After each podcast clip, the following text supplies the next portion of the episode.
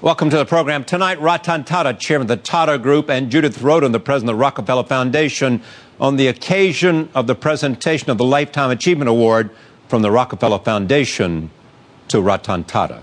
When you live in, in a country where there's such disparity of income and such disparity in prosperity, you cannot help but feel that you cannot ignore uh, the millions of people that that sometimes uh, struggle for just staying alive, and that you need to do something to not to hand out doles, but to to bring life back to them. So, I think what has been happening in enlightened companies is do something for the communities around where you operate we conclude this evening with Jane Harman, former Congresswoman from California, now president of the Woodrow Wilson Center.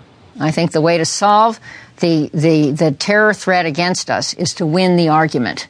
And how do we win the argument? We have to we have to live our values. We have to show kids who are about to decide whether to strap on a, a suicide vest uh, that if they don't do that, uh, we are helping to provide opportunity in their countries. Ratan Tata, Judith Rodin, and Jane Harman when we continue. From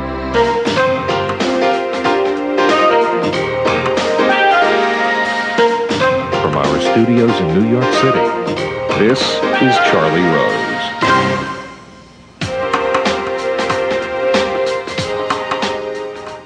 For almost 100 years, the Rockefeller Foundation has been a world leader in philanthropy and global development. This week, they are hosting their second annual Innovation Forum. Leaders from the business, government, and nonprofit sectors gather to address the most pressing global challenges. This year, Ratan Tata will be receiving a Lifetime Achievement Award for his work in philanthropy. He is the chairman of the Tata Group, a family-run global conglomerate that has been giving back to its native India since its founding in 1868. Since becoming company chairman in 1991, he has run the group charitable efforts in education, performing arts, agricultural development, and much more. Also joining me, Judith Rodin, president of the Rockefeller Foundation. She is a former president of the University of Pennsylvania and a powerful voice on innovation in corporate giving and philanthropy. I am especially pleased to have both of them at this t- table, not only to talk about the Rockefeller Foundation and this conference, but also this remarkable man and friend of mine who sits to my left.